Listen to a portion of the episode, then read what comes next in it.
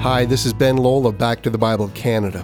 We're glad you could be with us as we conclude our series Christmas Unplugged The Truth Retold with Bible teacher Dr. John Neufeld. So let's get right into it. And if you have a Bible, open it with me to Matthew chapter 2 verse 13 as Dr. Neufeld continues to take us through Matthew's account of the birth of Jesus. Have you ever wondered what to do when Christmas is over? Everyone has left your house and there are loads of things to clean up.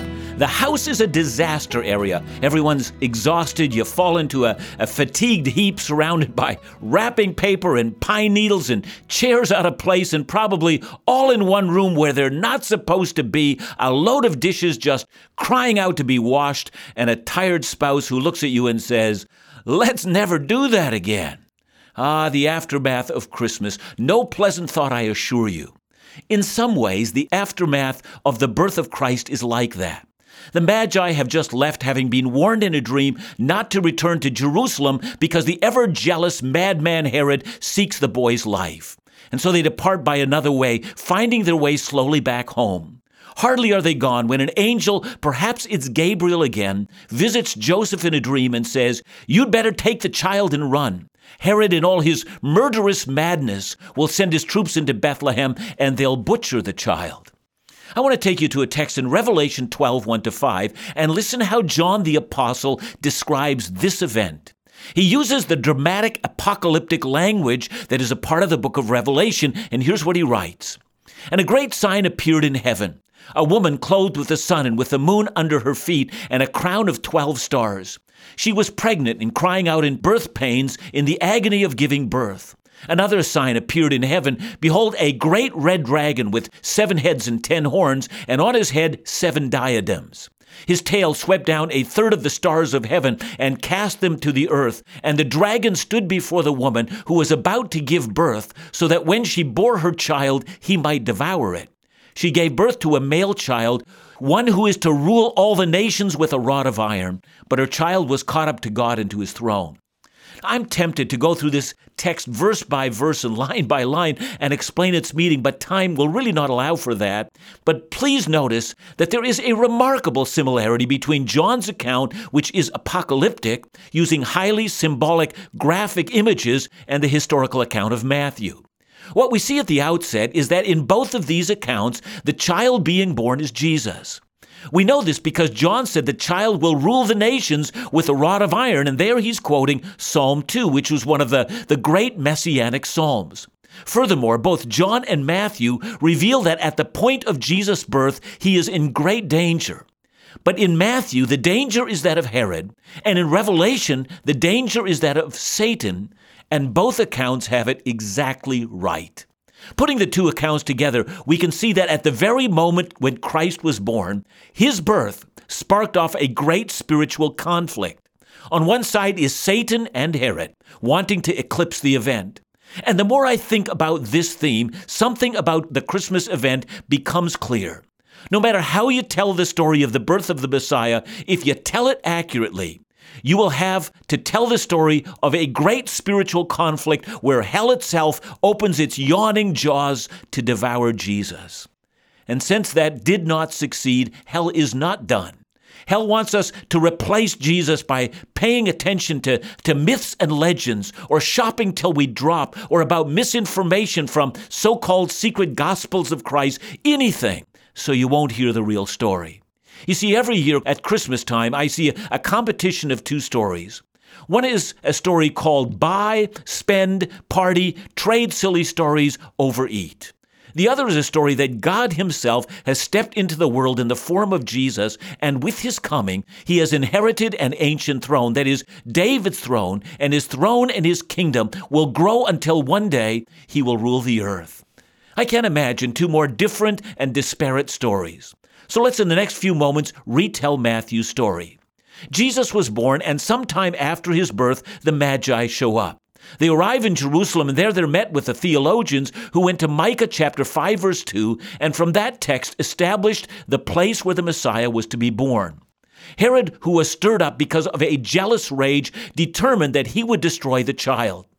We now know that it was Satan who inspired him, but the wise men know none of this intrigue. They plan to visit the child. They want to worship him. They want to go back to Jerusalem. They want to tell Herod where he is, and then they want to go home. So let's move ahead to Matthew 2 13 to 15. Now, when they had departed, an angel of the Lord appeared to Joseph in a dream and said, Rise, take the child and his mother, and flee to Egypt, and remain there until I tell you.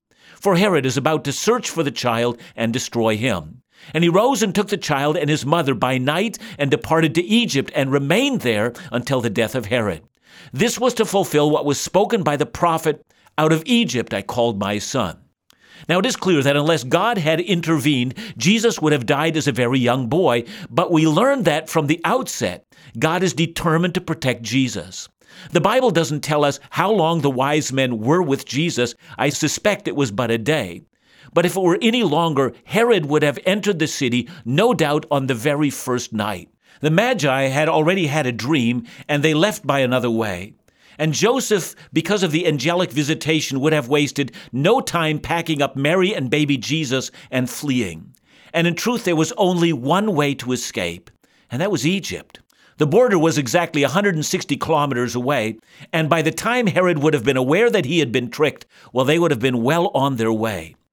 According to the Jewish historian and philosopher Philo, who lived in Alexandria, there existed at that time a Jewish population in Alexandria, Egypt, of about 1 million people.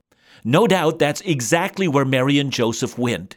Herod would have had no authority there, and among so many Jews, no one would have been able to find them. They wouldn't have stuck out at all. But Matthew, who was a Jew, stops his narrative and makes a comment, and his comment, as is often the case in his book, has to do with the Old Testament. He says, This was to fulfill what was spoken by the prophet Out of Egypt I called my son. I want to stop here and tell a story. Years ago, when my wife Kathy and I were on sabbatical, we had an opportunity to visit Egypt. There's an amazing Christian church in Cairo. It was built on a garbage dump, and there, among the garbage and the stench, thousands and thousands of people have been won to Christ, people who are among the poorest of the poor in Cairo. But, but how to build a place of meeting where they could gather for worship in such a place?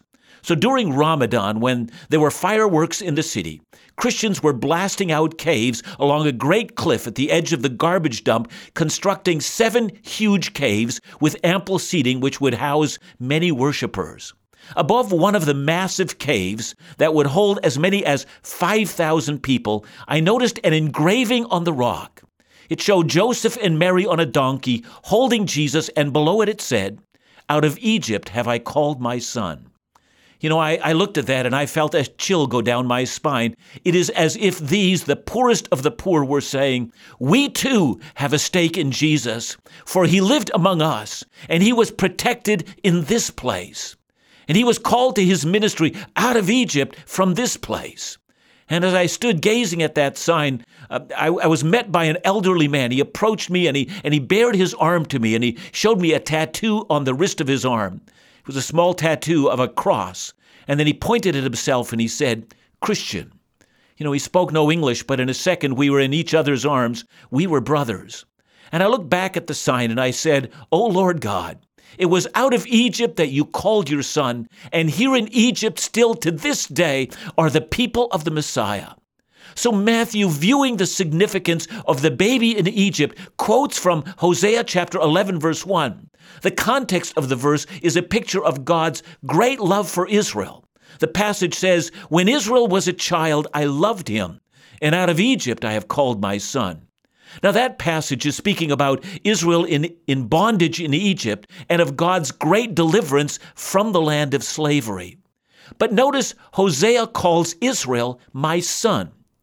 What Matthew knows is that the entire story of Israel is messianic.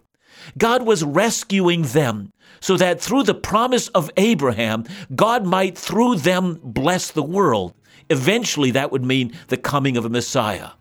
And through the promise of David, God would raise up that very Messiah. And borrowing on that language of son, Matthew notes that just as Israel was delivered up from Egypt, so also the ultimate son would also come up out of Egypt. In other words, Matthew wants us to know that God orchestrates and controls all of the events by, in some fashion, repeating the event of deliverance and pointing us to Jesus the Messiah. More about that when we come back. Matthew's account of the birth of Jesus later focuses on the spiritual warfare that surrounds Christianity. Despite all of the darkness that can be found in our world today, Jesus continues to and will always dispel the darkness. He is our sure hope and an everlasting light.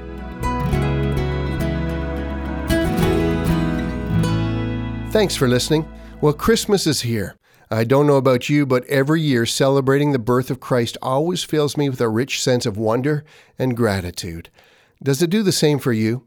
Our world may choose to overlook the true meaning of the season and instead fill it with good but rather empty traditions. Things like big turkey dinners and giving lots of presents, attending Christmas parties, and so on. But as believers, what a privilege and joy we have to know and celebrate the one who is at the center of it all Jesus Christ.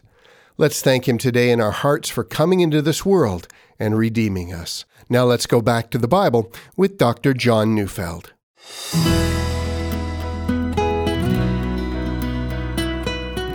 God wanted there to be a kind of repeating of historical events, a, a setting up of patterns.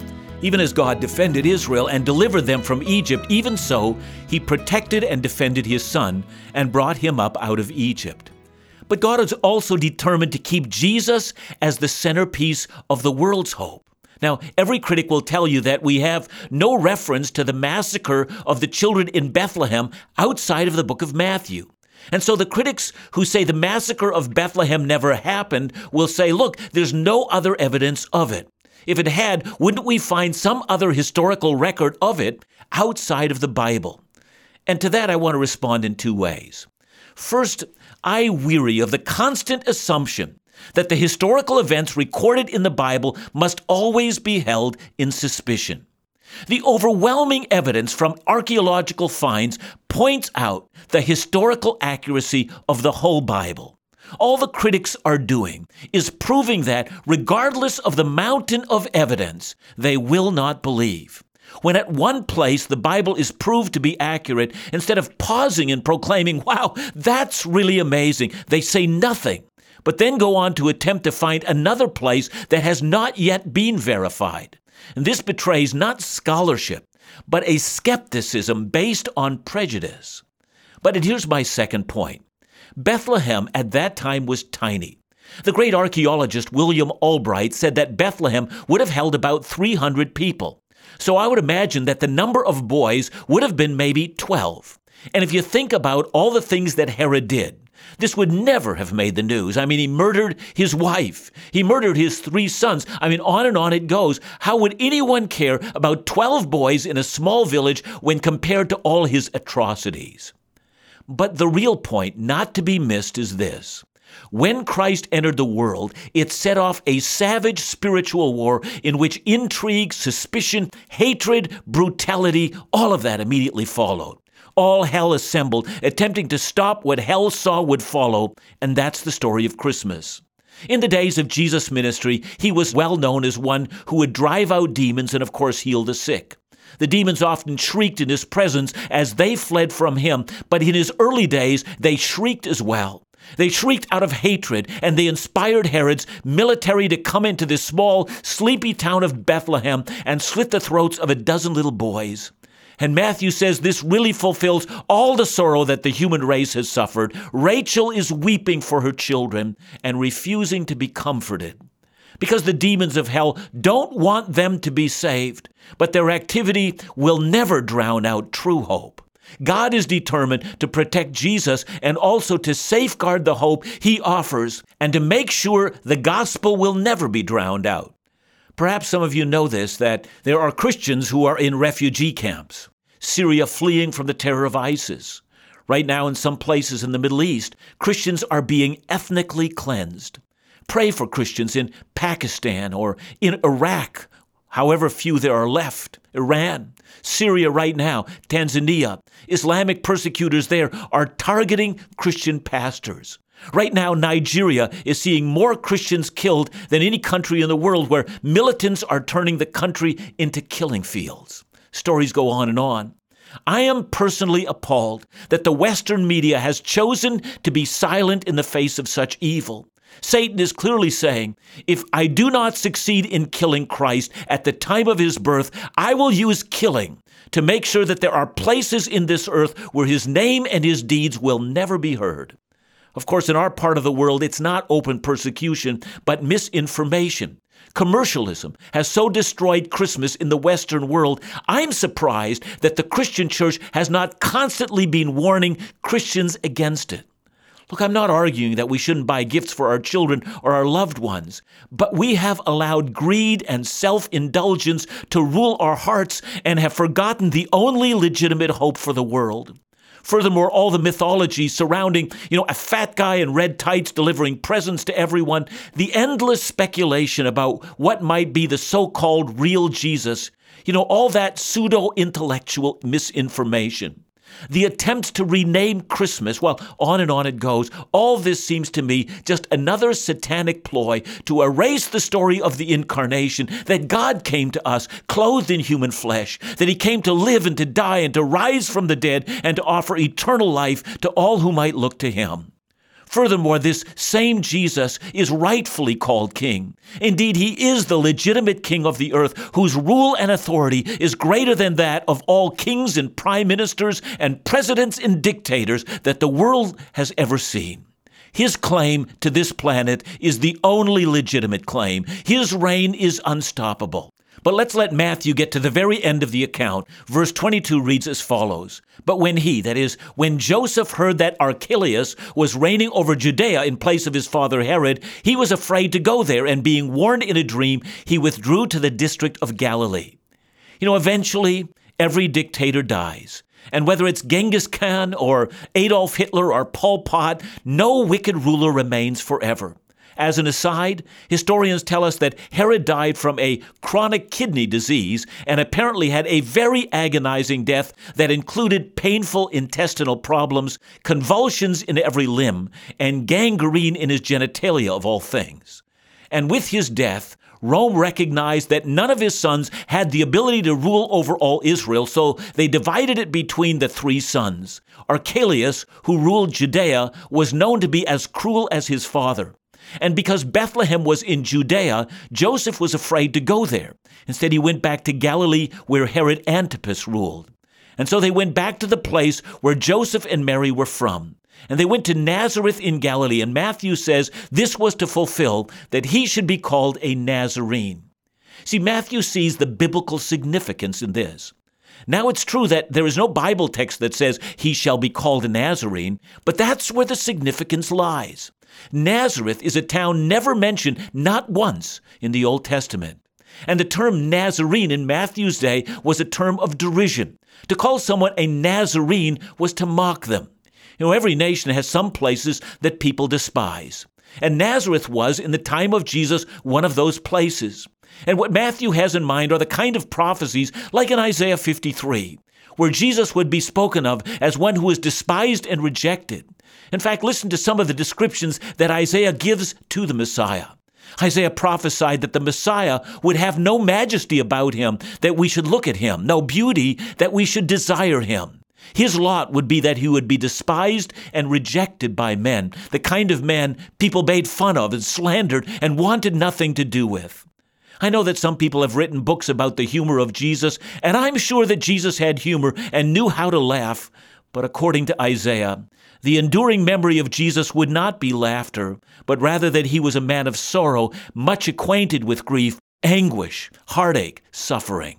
And when Matthew says that he is called a Nazarene in a subtle way, he says that's what the prophets, all the prophets, said he would be like. Yeah, he would be king of the universe, but he would be rejected. Someone who men might despise and reject and make fun of. He would be called a fraud, all the prophets, said Matthew, knew exactly that this would happen. And here's the irony of the story of Christmas. What seems like a nothing event captured the world. So much so that we have set the world's calendar to that very event. Calling the days of Christ's birth AD, Anno Domini, Latin for in the year of our Lord. That's the entire point of the event of Christmas, that this is how God entered the world, that he became a man, that he lived among us and died for us and rose from the dead and won over hearts and established what people called his church and will one day come again and rightfully sit on David's throne as earth's legitimate ruler. He will rule all men, some to their delight, and some to their everlasting horror. This is our God who has come to live among us. Merry Christmas. John, I like it when you say, This is our God who has come to live among us.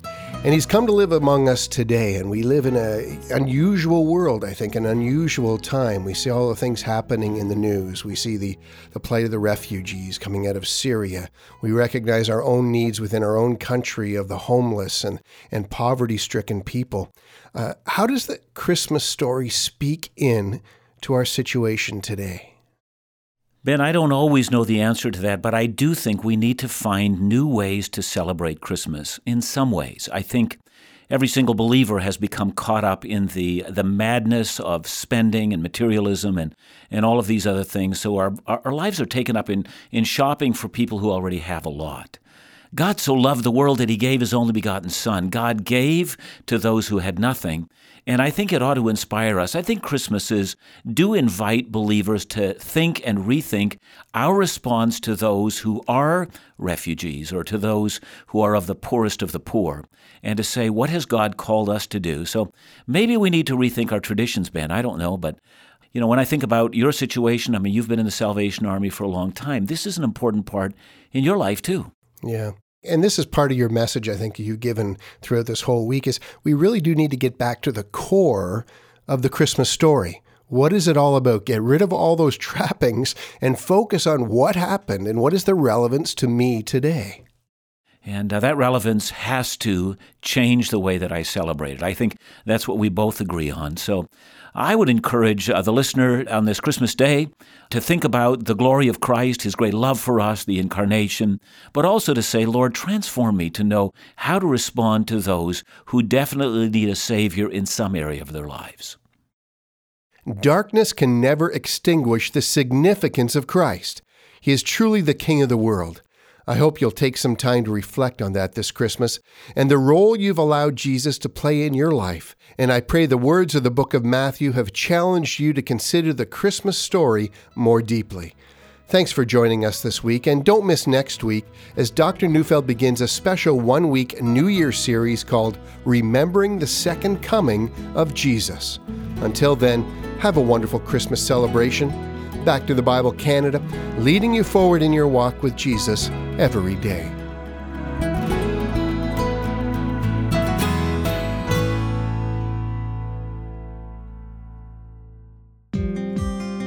In the Gospel of Luke, chapter 1, verses 30 to 33, we read, And the angel said to her, Do not be afraid, Mary, for you have found favor with God. And behold, you will conceive in your womb and bear a son, and you shall call his name Jesus. He will be great and will be called the Son of the Most High. And the Lord will give him the throne of his father David, and he will rule over the house of Jacob forever, and his kingdom there will be no end. What an incredible verse of the Bible as Mary first receives word from the angel that she would give birth to our Savior. We can see that all the prophecies of the coming of Jesus are now fulfilled. He is truly the one who has come to reign, and his kingdom is forever. On behalf of Back to the Bible Canada, May I wish you a very, very Merry Christmas. May you enjoy this special time of celebration with friends and loved ones wherever you are, with God's richest blessings.